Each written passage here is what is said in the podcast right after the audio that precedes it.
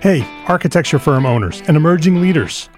Get ready for unparalleled insight into the development of a world class architecture firm and a worldwide organization driving the digital transformation of the design and construction industry. With Build Smart, the podcast that's changing how our profession operates.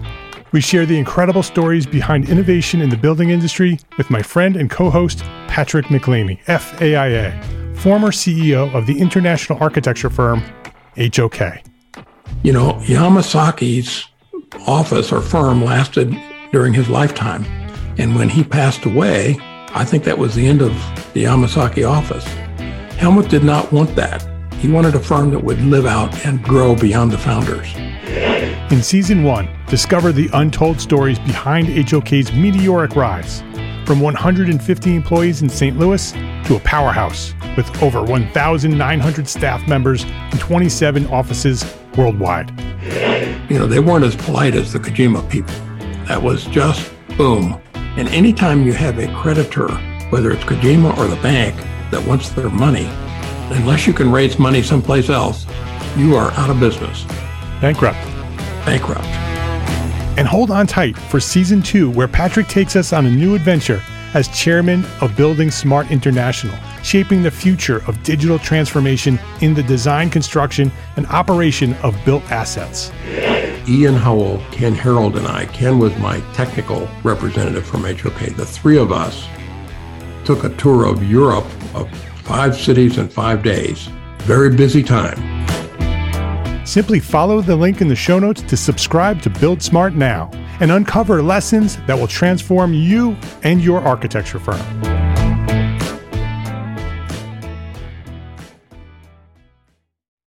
This is the Entre Architect Podcast, episode 80.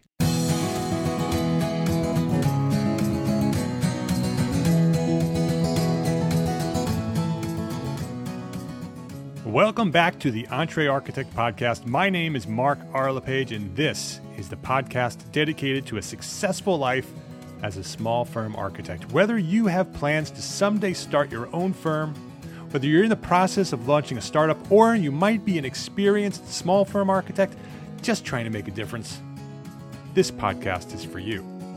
My goal is to inspire you to build a better business so that you may pursue your purpose with passion and live the life of your dreams. Building a successful business can be fun if you play it like a game.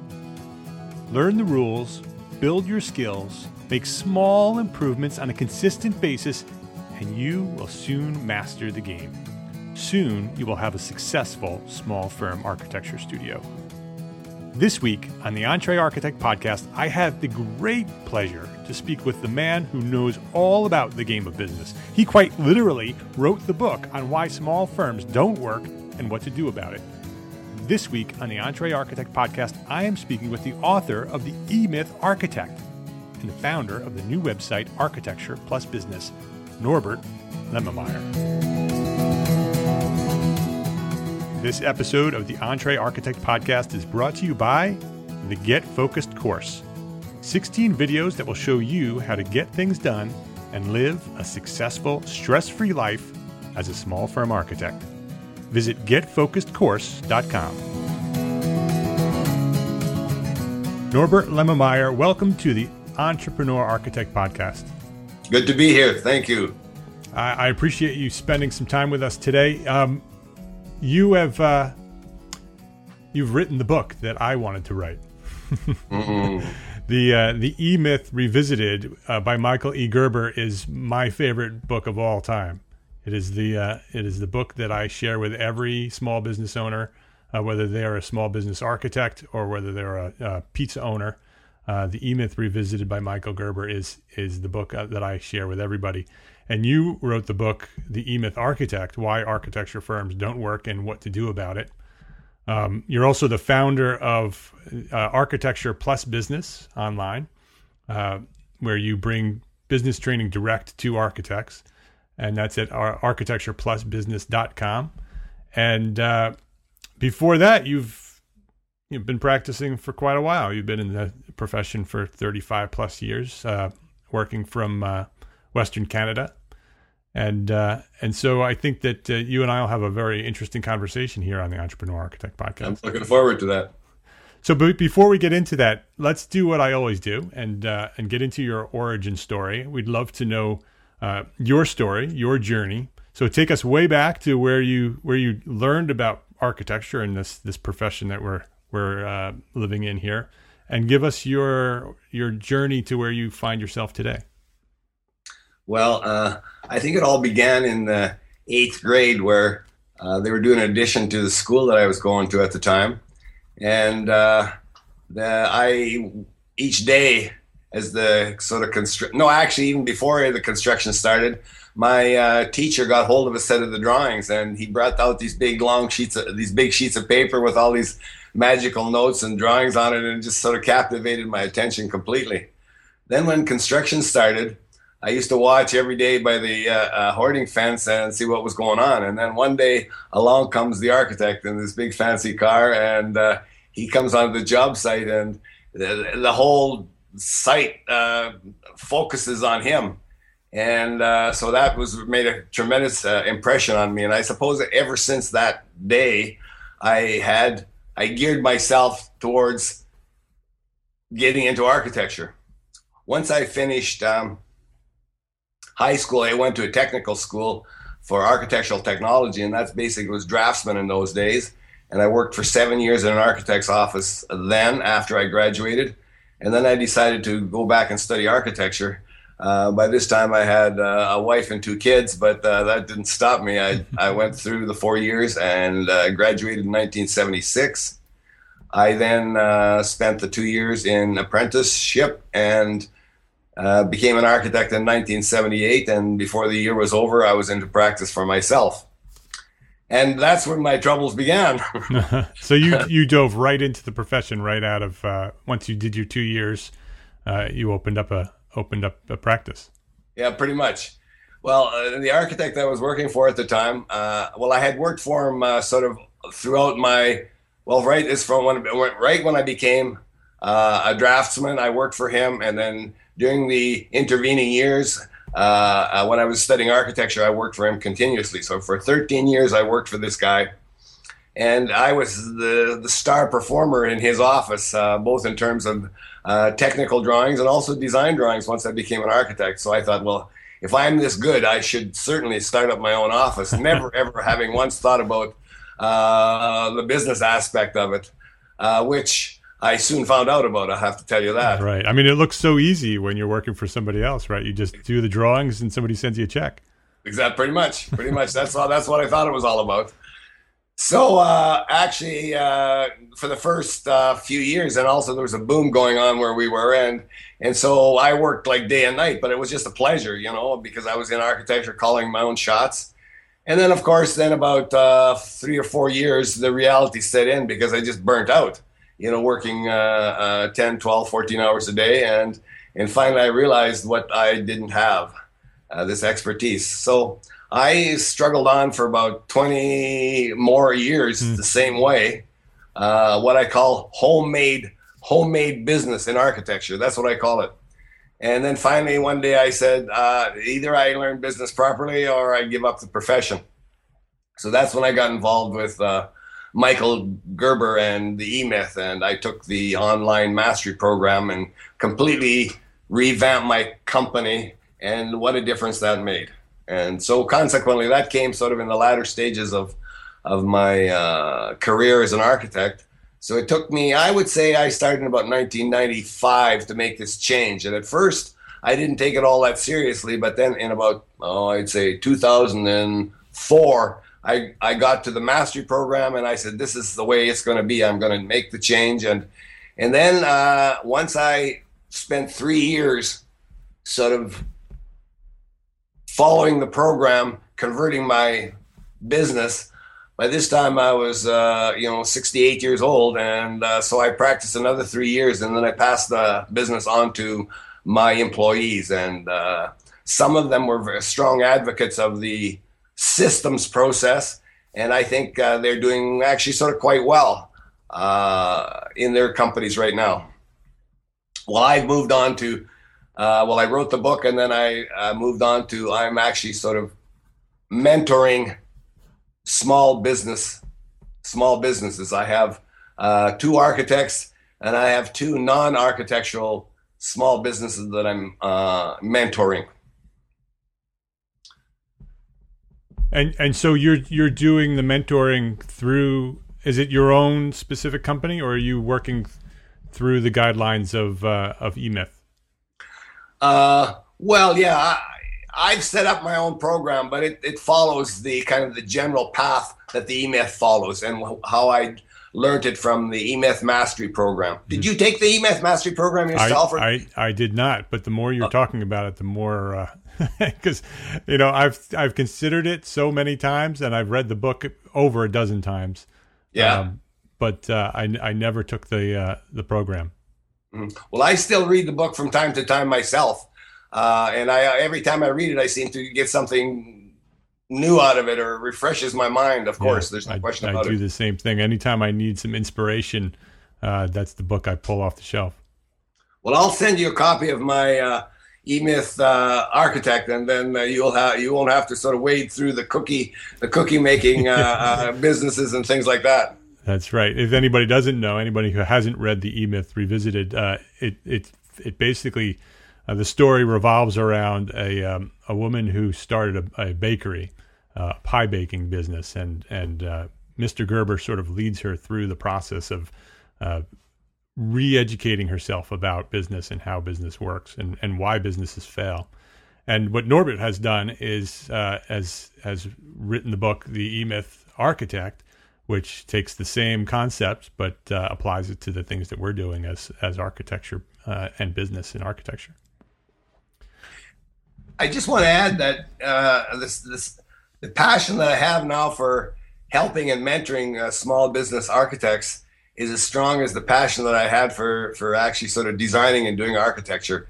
Uh, simply because of, I, I could see now how how much I could have used this. So any new uh, startup business that comes along, I, I just want to help them. It's just it's, it's just a passion that I have, and I know now exactly what they need to be successful. Yeah, I mean we have very similar missions, and and I and I can definitely um, feel the same passion that you do. Uh, mm-hmm. And and uh, luckily, my wife is an architect, and we're partners. And so okay. and so the uh, the combination of of Anne Marie, who who loves design and loves architecture and loves creating buildings. Um, I have that same passion for running our business and and mm-hmm. and doing the things that it requires to to be successful and, to, and and playing the game of business, which is how I look at it. Yeah, uh, yeah. You you really need to understand the rules, like any game, and the better you know those rules, and the better you you get skilled at those rules, uh, the better you can you can uh, play the game and succeed mm-hmm. in business. What what I thought was very interesting in your in your um, in your story that you told us in the beginning of the sh- show here uh, is how how late in your career you discovered um, eMyth and and how to recreate your business and you did that and you created and you and you built a successful business and then um, handed it down to your employees. Was that a um, uh, a specific planned objective when you rebuilt the business and realized that there was something more for you to do? Was it a, was it a plan to sort of sell it to the to the employees? Uh, not really but uh, previous to having uh, converted it to a proper business, I didn't, I couldn't see how it could be worth anything to anyone because it all, it was all inside me. So how could I sort of pass that on to anyone? I mean, the training uh, uh, that I give my employees certainly was valid, but but really, uh, when it came to the office, it wasn't really worth anything. The only worth in the office was me, myself, or the employees themselves. Where once I got the the the um, a company up and running according to the systems process. There are all these systems. I had about i have or had about 70 major systems that ran the office then. Now all these systems that weren't used every day and some of them were just uh, used as sort of reference material but if someone had to find out uh, how i would do something they could refer to the systems. We call it the systems bible. And it was sort of a reference book and uh, the typical systems like how to how to uh, do schematic design, how to do design development, how to do working drawings. All these were uh, on everyone's desk so they could refer to them on a sort of a daily basis. And as they were going through their projects, we had what we call a chart. The chart um, was set up on the first day. Okay, one thing I have to tell you about, especially the production systems, is there's a, a first step and a last step. And most times in my career, uh, there was no beginning or no ending to any of the projects. They just sort of faded in and then they sort of faded out. Right. Yeah. And, and, and, one of the most important things that I felt that we needed a starting point and an end point to each phase of the project and to each project. And that seemed to really make a huge difference because then you could sort of uh, uh, tie the project up in a knot at the end. And uh, okay, so then we had uh, what we call a chart, and this chart then set out the different uh, steps that we take during each process, e.g., the the schematic design process, the design process, working drawings process, tendering, and also construction services uh, process. So then uh, let's just say, and this often happens, and I have, uh, I like being on schedule, but sometimes projects through uh, no fault of our own, they go off schedule. It could be the weather, it could be delivery of materials and all that sort of thing. So if this project that we set out at the beginning of the project went off schedule, we redrew the program, we redrew the schedule. So each member working on each project knew exactly where they were at. They weren't just swimming out there uh, from beginning to end. They knew what stages they had to go through. Right, so they could this, pick up that schedule and actually point to a specific point on that schedule and know that that's right where they are in their in the exactly. Process. And, and and if I came to review the project, then I would say, okay, where are we on this schedule? And they could point out to where they are on the schedule, and they were either on time or they were behind time. And if they were behind time, I says, is it your fault or is it our fault or is it someone else's fault? And if it's someone else or if, if there's unavoidable, then we'd rewrite the new schedule right then and there. Just change the dates or however we, we, we did it. And, and that made a huge difference. Those are what I called the client fulfillment systems. Uh, Michael Gerber talks about the seven centers of attention in a business. Well, we in architecture plus business talk about six, we have six centers of attention. They are uh, leadership, financial, management, uh, marketing, business development, and client fulfillment. So the, the, the key, as Michael says, and as I say, is when you're starting in a small business and you're trying to re uh, or reconvert your business, is to tackle the whole business at once is just completely overwhelming. Right. If you break it down into these six centers of attention, which are, uh, you can then tackle them one by one. Uh, you work basically what I call old co and new co. New co being a systematized business, but you work at one system at a time. Can uh, uh, learn it, put it into practice in your office, and then uh, move on to the next system, and so on and so forth. And I would say to do this successfully from beginning to end in an architect's firm, if you're really sort of focused, anywhere between three and five years to make the complete transformation.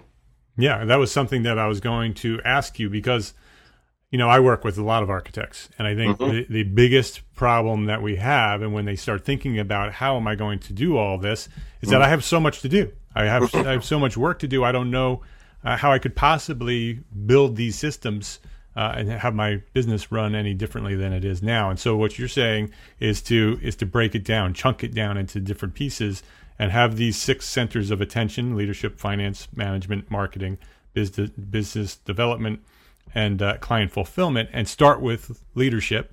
Create those systems that you need in that center of attention. Mm-hmm. Um, mm-hmm. one by one, so you, you don't even hit those all at one at one at, all at the same time. You do each each system within the leadership center of attention um, first, and then do one at a time. And once you're finished with that, then move on to the next one. Mm-hmm.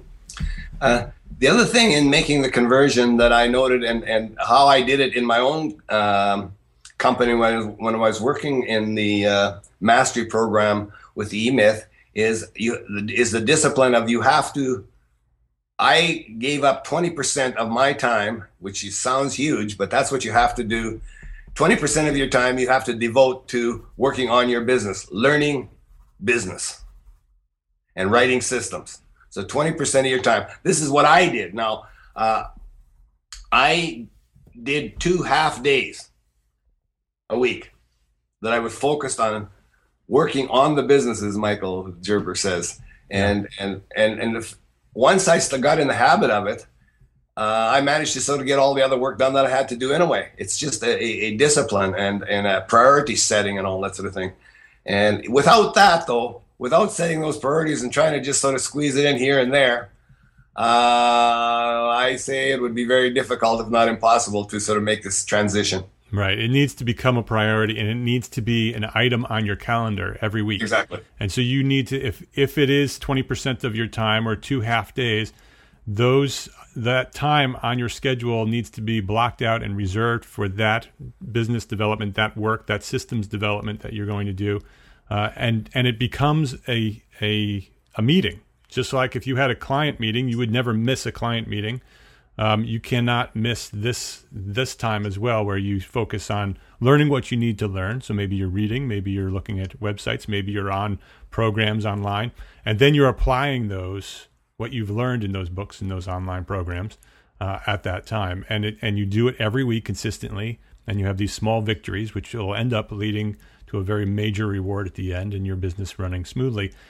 And the more time you spend building these systems the easier everything gets. So the more you dedicate and the more you invest, which is how you have to look at it, it's a mindset. You're investing in your business. Mm-hmm, um, mm-hmm. The more you invest in your business, the more return you'll get on the other end.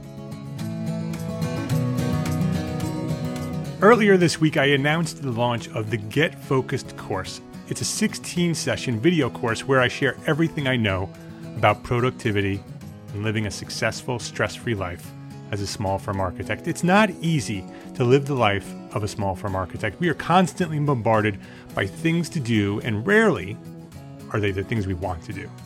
We're pulled in every direction as we try to balance our work and our life. Every day feels like one big, long, never ending to do list. We struggle just to find the time to fit in the things that matter most. Throughout the past two decades, I have learned so much about personal productivity Experimenting with time management tactics tactics has sort of become a, a passion of mine. I've read all the books and I've applied all the systems. And what I've determined over the years is that one system alone does not solve all the problems. None of the productivity gurus have all the answers. As a small firm architect, the founder of Entre Architect, a husband, and a dad, I've discovered that a successful, stress free life is the result of getting things done and focusing on the things that matter most to me. An integrated life is my goal, where the time with my firm and the time with my family merge to become one well functioning, happy life. And as our Entre Architect community grows at the blog, our, our social media grows, and our Entre Architect Academy grows, I've learned that we're all struggling to stay focused and live a successful, stress free life. The mission of Entre Architect here is to inspire success for small firm architects. And the first step towards success is to learn how to get things done. And that is why I created the Get Focused course. I will help you get things done. In 16 video sessions, I share everything I've learned. From creating a morning ritual to knowing how to, how to set up your Mondays so you have a successful work week, the best way to process and manage your to do list, learning which tasks that should not be on your to do list, and starting to delegate them to others. How to, con- how to conquer procrastination once and for all. What to do when your email inbox is exploding and stealing your day away. I even share my personal productivity tools and all my favorite books about time management and getting things done. And these are just a few of the topics I've included, and there's just so much more I want to share. If you're interested in learning more, I invite you to visit the Get Focused course at getfocusedcourse.com. Check it out, getfocusedcourse.com. What I did uh, often was either I locked my uh, locked my office door or I went off site. I went either to uh, the library or there there was a, a, university right next door to where my office was. I went to their library and worked in there, so I wouldn't get any distractions from the office. You have to really sort of uh, set down some ground, solid ground rules for yourself. Yeah, that's a good idea to to uh, to remove yourself from the environment of your typical daily work uh, and put yourself maybe in a in a different place, so it really becomes uh, part of the habit of building these systems where at that moment you get up and you go to that meeting which is the meeting with yourself. Precisely. You go to this other place and you sit down and you get to work. You shut off your phone so it doesn't ring and mm-hmm. you turn off your email and you turn off all the notifications on your phone so you don't get any social media you know dinglings happening while you're working. And you get to work and you focus for the amount of time that you've dedicated to doing this uh, and you make progress little by little. So then uh, once you have uh, kind of the systems written the way you want to, with you the way you think they would work in your office, and and and and to learn writing systems is a bit of an art form in itself that you have to learn or a skill that you have to learn. Um, uh, then uh, you have to introduce these uh, systems into the culture of your office. And I have found, especially in an office that's running, that there's some people will uh, buy into the systems, and some people absolutely will not. Yeah. There's a mindset among architects and, and technicians that some people just believe once you systematize something, you take the creativity out of it. Yeah. And in fact, I had to part company with some of the people in my office so I could, in fact, uh, develop this culture of systems in an office and systems usage in an office. And writing the systems is a difficult task but bringing them into the office culture and making them work is uh, e- uh, an equal, equally uh, uh um, uh, a tough task. But once it's done, it's a beautiful thing. Yeah. would you recommend that once you sort of create the outline and the structure and the framework of the system, to bring it into your office and and not sort of dictate it to the studio, but to basically say, here's what I'm thinking you know, let's figure out as a as a group uh, how do we make this better and how do we implement this in order to get buy-in from your employees to make them sort of part of the team? Or should it be the other way around where we're developing these systems and we're saying okay this is how we're going to do it from now on uh, no absolutely. Uh, uh, uh when you introduce the systems uh, there's a process. There's a process to writing systems. And one of the systems is, is getting the idea of what systems you need and and uh, what drives uh, identifying systems, then basically uh, outlining the systems, then writing the systems yourself. Uh, but call them draft systems.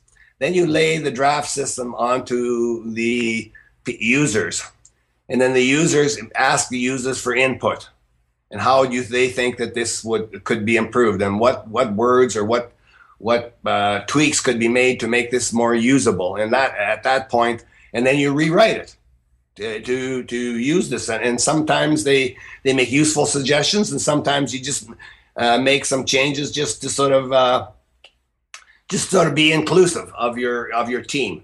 And then uh, the, the team tries it, and then something works and something doesn't, and then you might have to rewrite it again.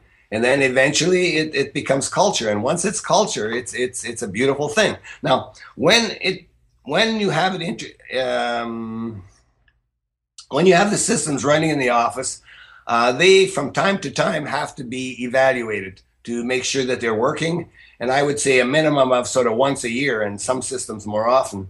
And the other thing that we found uh, in the process of uh, employing systems is you can evaluate the system's user as well.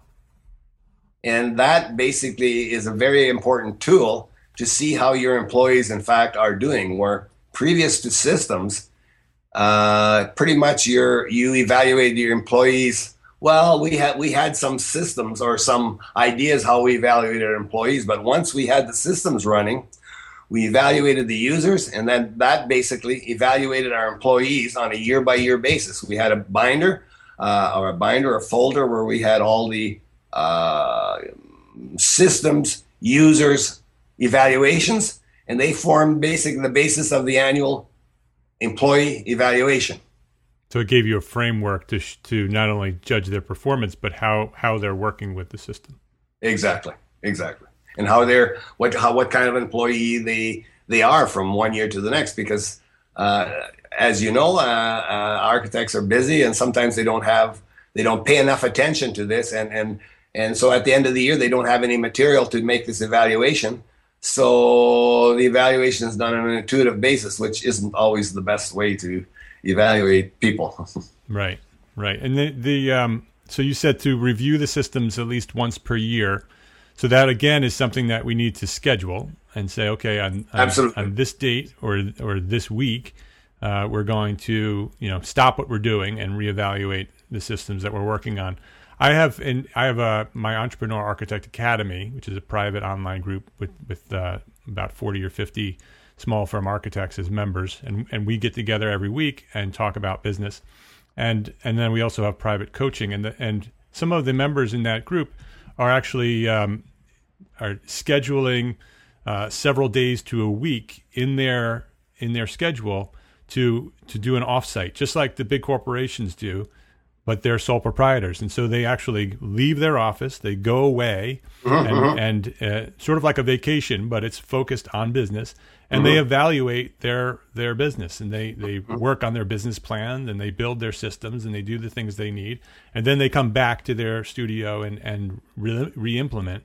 Um, you can do the same thing when you have employees. You can you can as the as the owner can take that offsite, do what you need to do, and maybe if you have partners, you do that with partners, uh, and then come back to the studio and dedicate specific time uh, to bring this, the employees on on board with the evaluation and get their take as well on what's working and what's not working at least once a year, and then uh, you know make those adjustments as you need. Uh, on a on a yearly basis, but the important thing is, is that it becomes part of your routine, part of your schedule. Uh, the, the, key to what you, what you're saying here, and, and I've discovered, uh, is that, and it goes back to what Michael Gerber says. You you set aside architecture for a minute. You don't talk about design. You don't talk about you know uh, solving the problems of your clients and all that sort of stuff. You work. You focus on your own company, and and and you deal with those problems. You know. The, many architects that I know, many of my colleagues that I know, they, they don't even know how to talk about running their own businesses they, they, they, they, whenever you raise the subject, they get all nervous and uptight right. because they, they, they don't have that vocabulary. And, and, and, and what, what, what's interesting about meeting uh, you online and other people that are doing what, what we are doing is that we can, we, we acknowledge that's a issue. We, we, we're doing something about it. And, and I think that's the key. Now, as you sort of work your way through this, you do some things that work and you do some things that don't work. And, and that's part of the process. That's uh, in developing this business culture of architecture. Yeah, and and uh, I see the passion you have for it, and I have that same passion. And I and I believe that you know you said before that that there are so many architects that that hear the word systems and their the you know their hackles come up and they exactly. you know, they get upset that you know you're going to take away their their freedom to create. And and my argument to that is that when you spend the time to build those systems and to create a better business, uh, then you have more time to do the things you love because everything else becomes automated. Everything else becomes systematized. People are doing what they're supposed to be doing. People know what they're supposed to be doing and they're doing it. The stress level comes down. The, the culture in the studio is better. They're happier. They're doing the things they love to do because the things that they don't know how to do that stress them out, that that they have to rethink every time they do it because it's not a system uh, that takes time and that takes energy and takes uh, takes away the creativity of of uh, of architecture. And so when those things are in place and you invest the time to build those systems, then you have much more time and much more freedom to create the amazing architecture that you dreamed that you wanted that you want to create. Um, the one example that I like best is is, and I did a survey on this is that just simple thing like the data a data a simple database where you have all the phone numbers and all the contact information on on on people that you're doing business with clients you know contractors uh, uh, consultants etc and you know i did a survey of 25 architects and you know that only uh, probably three of them had a, a proper database. The other 20 odd had no database at all And you know how much time that? So I did a little uh, crazy little calculation that it was between uh, uh, there's about 10 days wasted in an office per year uh, searching for phone numbers and contact information and being clumsy about that whole communications thing. Right. Right, and that's such a simple system to do because you have oh, all the information. It's just exactly. a matter of putting it in the right place. So maybe that maybe that's a great a great um, uh, an action plan for our listeners. Maybe in order for us to sort of get a little taste of what what Norbert and I are talking about here, and then maybe you can feel a little bit of the excitement that we do when when we're talking about this. Maybe dedicate yourself to schedule it on your calendar, put it in there, and just don't don't don't commit to the entire thing. Don't commit to rebuilding your whole business and putting all these systems in. Just mm-hmm. commit to putting together your database of contacts and your and your uh, employee database, or not your employee data, your client database. So you know when when those clients came in, uh, what, uh, how how often that you, did you talk to them before they became clients.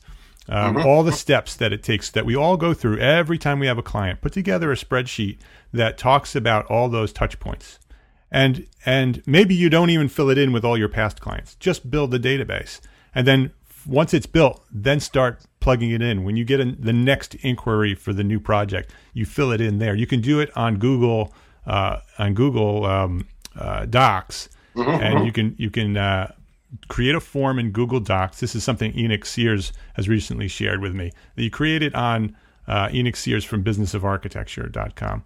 Um, you create a form in Google Docs. That form automatically goes to a database. So every time you get a call, you pull up that form, you fill in the form, and that form automatically fills in the database. And then from that point forward, forever from that point forward, you have an ongoing database with every client that you've ever talked to, every prospect that you've ever ever talked mm-hmm. to, and their telephone number and their address and the type of work that they want to do. Um, so if you don't get that job, you can go back to that database and you can say, okay, which ones did I talk to, and which ones were hot leads but never never followed through, and uh, and it'll be there. So so dedicate yourself to just creating that form and that database. Don't do anything else. Just do that and see how that works for you. And then once you do that, I think Norbert would would agree with me. And once you do that, you'll want to see what the next thing is. Once that's working, you're going to want to say, okay, well that works. Look at what that's done for me. What's the next thing I should do? And then you'll do the next thing. And then you'll do that, and then you'll do the next thing. And eventually, it'll just become part of your routine. It'll become a habit, and you'll just be constantly, you know, 20% of your time will be dedicated to building your business, to be working on your business, like Michael talks about. Um, so I would love that. I, I, think that's a great a great idea to just do that one thing, Norbert. Uh, thanks for for suggesting that. Well, I think I think uh, uh, to look at it from the uh, from the outside, uh, uh, reconverting your business from the outside, it looks overwhelming. But once you do one or two things that start to work, then you become encouraged, and you you you see what other things you could do, and you start doing them sort of one at a time. And I I remember that I remember how it transformed me. At first, it was uphill all the way, and then once these systems started to in fact work, I got so very excited that I'm going to do this to my whole company and and. Uh, it, it made a huge difference, a huge difference. And and the, the most important thing that I that I felt I felt a confidence that I never felt before in the 25 years that I was in business before that. I felt a confidence that I was doing business properly that I never felt before. I was always kind of unsure of myself. And I know my clients and other people that did business with me sensed this uncertainty that I had in, in me about not knowing really what I was doing as far as business is concerned. Yeah, and that and that becomes a constant source of stress. Mm. That that becomes this thing that's in the back of your head that's mm. always sort of, you know, poking you.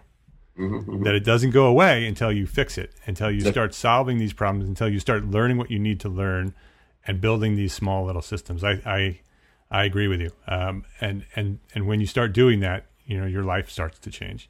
And and and by starting small and by by creating a discipline will that will lead to a habit. By putting it on your calendar and hitting it every say every tuesday at 10, 10 o'clock you're going to do this from 10 to 12 mm-hmm, 2 mm-hmm. hours a, a, a, week say. Um, and that'll become a routine. And and as, as it becomes a routine it'll become a habit. And when you miss it you'll you'll you'll you'll miss it. You'll mm-hmm. want to do it.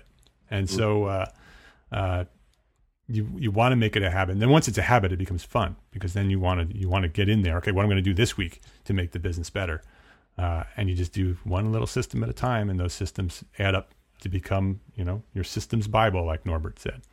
Well, I, I uh, uh, you said uh, about it being fun. Well, until I started learning business, I, it always intimidated me, and I was always fearful of it, and I, I just I hated it to tell you the truth. but then once I started doing it, I says I got very excited about learning business. It's just every architect loves to learn. And so even if it's business that you're learning, uh, it's it's a sort of a natural learning thing if you if you got the right teacher. Yeah, I agree. I agree. As soon as I uh, as soon as I started learning about business and looking at it like a game, uh, it really did. It became it became fun. Um, and the, and the better you get at it, the more fun it gets. Just like when you're playing in a sport, you play baseball. The first yeah. time you play baseball, it's hard. You know, if you remember, go back and think about yeah. that first time trying to hit that baseball. But once you get good at it, it mm-hmm. becomes a really fun thing. Yeah, yeah. So, uh, so now uh, with my me- people that I mentor, uh, actually the most successful uh, students that I have are two electrical engineers and they are so excited about so i've gone i've been with them for two years. Now they've hired me as a as an advisor to their company on an ongoing basis as long as i want to be there to advise them on their systems and just to be a, a, a, a an advisor who understands business as they understand business. And every time i show up eh, they're very excited and and their business has grown by leaps and bounds. They just can't believe how successful they could become. And when they when I started with them three years ago, they were you know just it's sort of the one of the beautiful things about them is though they never learned business the bad way. they, I started off with them when they started their business, so they don't even know how business uh, the, the, the, the bad ad hoc business practices that most as small businesses have. They started off the right way right from the beginning, and that's the ideal way. And and I go back to talking about anybody that's uh, wants to start an architect's office should in fact start in a systems manner exactly. and in a, in a proper business way and then they never have to go through this transition because this transition i would say would be harder than uh, learning a business the wrong way or old co, as I call it, and then having to make that transformation. It's tough than making this transition in the middle of the stream, as the saying goes. Yeah. So we're talking to you out there, you architecture students and young architects. Make sure that you uh, you focus on the business. I, I say uh, profit then art. That's something. That's a good good way to to remember it. Profit then art. The art will come once you start building a business that's profitable. Um, Norbert, do you have do you have room for more uh, uh, mentees? Are you still are you mentoring? Is your is your schedule open for more? Okay, well, uh, basically, okay, so I, I, I, do private mentoring in, in, in Edmonton where I live, but uh, architecture plus business has we're online mentoring. We have a program that's not unlike uh, the eMyth. Uh, it's called Architecture and Business, and if you go to our our website, uh, which is architectureplusbusiness.com.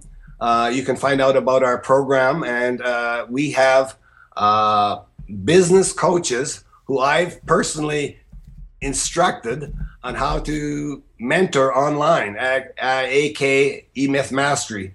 And uh, they they they reside in California, but it doesn't matter where they are. They can give you the they can take you through the whole program. We have 21 online lessons that you can take over one or two years, depending on the speed you want to operate at.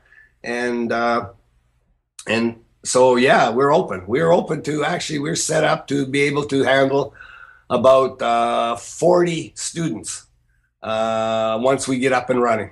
We just went online on the first of May. Oh, so it's relatively new. I didn't know, I didn't realize that. That's great. So um, it's architecture plus business. So that's all spelled out. Architecture plus P L U S business.com. Yes. Correct. Um, and you can find out more information there. Um, you're also on Twitter as uh, Arch plus Bis B I S. So it's uh, A R C H P L U S B I S.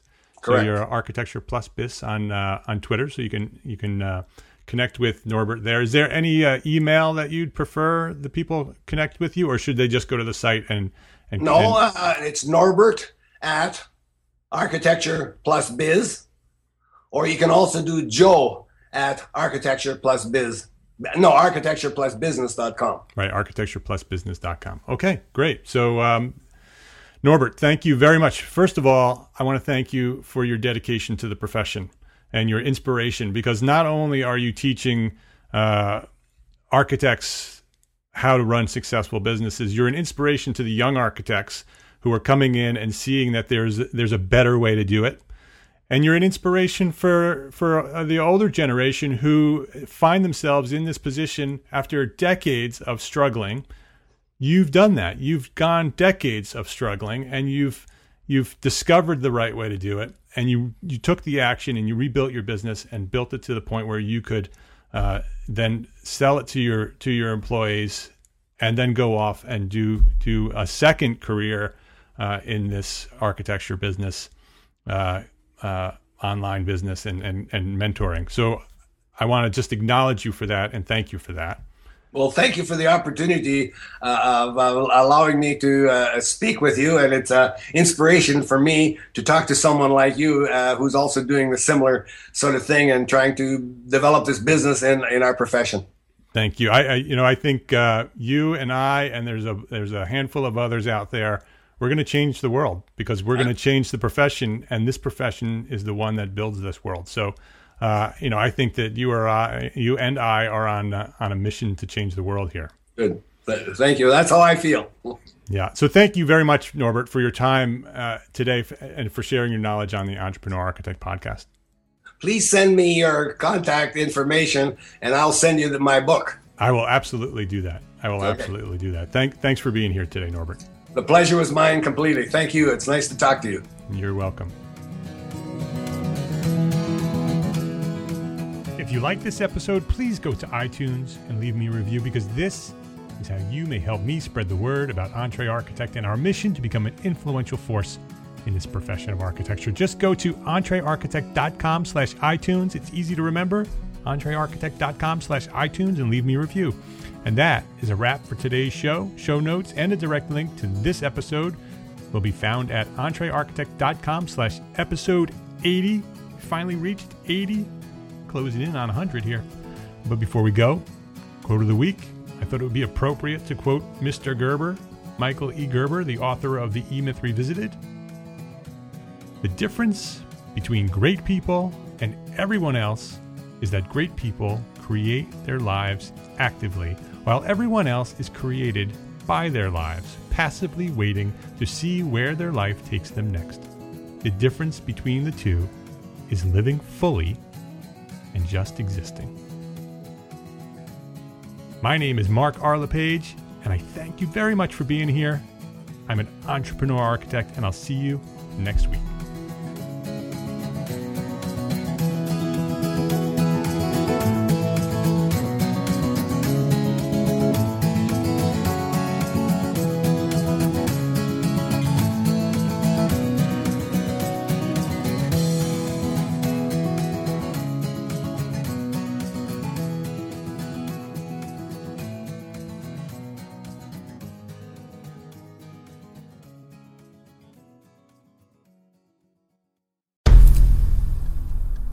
I've mentioned it to my family, but in terms of telling people like, oh yeah, we're doing this. I'm looking for projects. You got anything? Yeah. I'm, I'm, not there yet because it scares the out of me.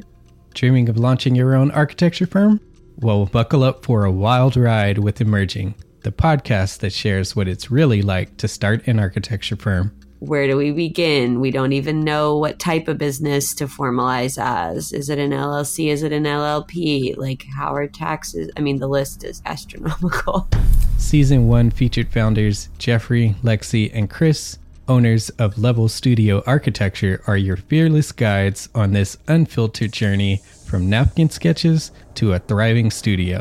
One evening, stumbled into one last dive, we sat at the bar and pondered our postgraduate futures. Amidst the conversation, a napkin became the canvas for our aspirations, sketching plans and milestones, sealing our heartfelt commitment and shared dreams.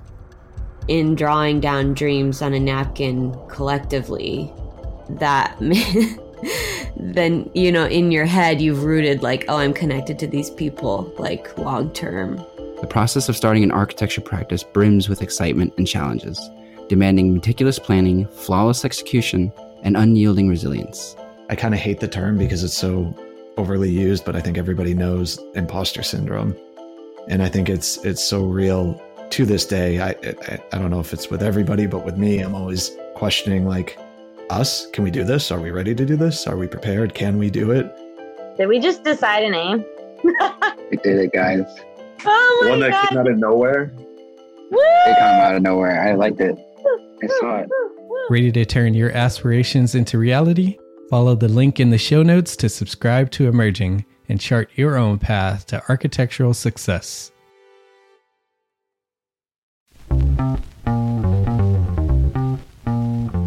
calling all small firm architects. It's time to tap into your full potential with Entre Architects Context and Clarity, where inspiration meets innovation. Hey, it's Mark R. LePage, founder of Entre Architect, and I'm inviting you to join my two favorite co hosts, Jeff Echols and Katie Kangas, as they bring together authors, experts, and thought leaders for electric conversations with entrepreneur architects around the globe. It's not just a podcast, it's a community where dreams meet action. There's a simple equation there. And what for me, what that did, just doing that basic calculation was it allowed me to compare what I had actually saved in my retirement accounts to what I thought a possible projected annual spend might be. Artists are temperamental, so beautiful design is going to be a priority. When the job is done, we're going to actually need to live in the house, not live with the person who designed it. and so uh, for me, the the artistic skill, the architectural skill is most important. And so I would say like that would be 60% of it, if not more gain insights to build a successful practice. Subscribe, engage, and let's redefine your future together. Join the Context and Clarity community, where every conversation adds to your blueprint for success.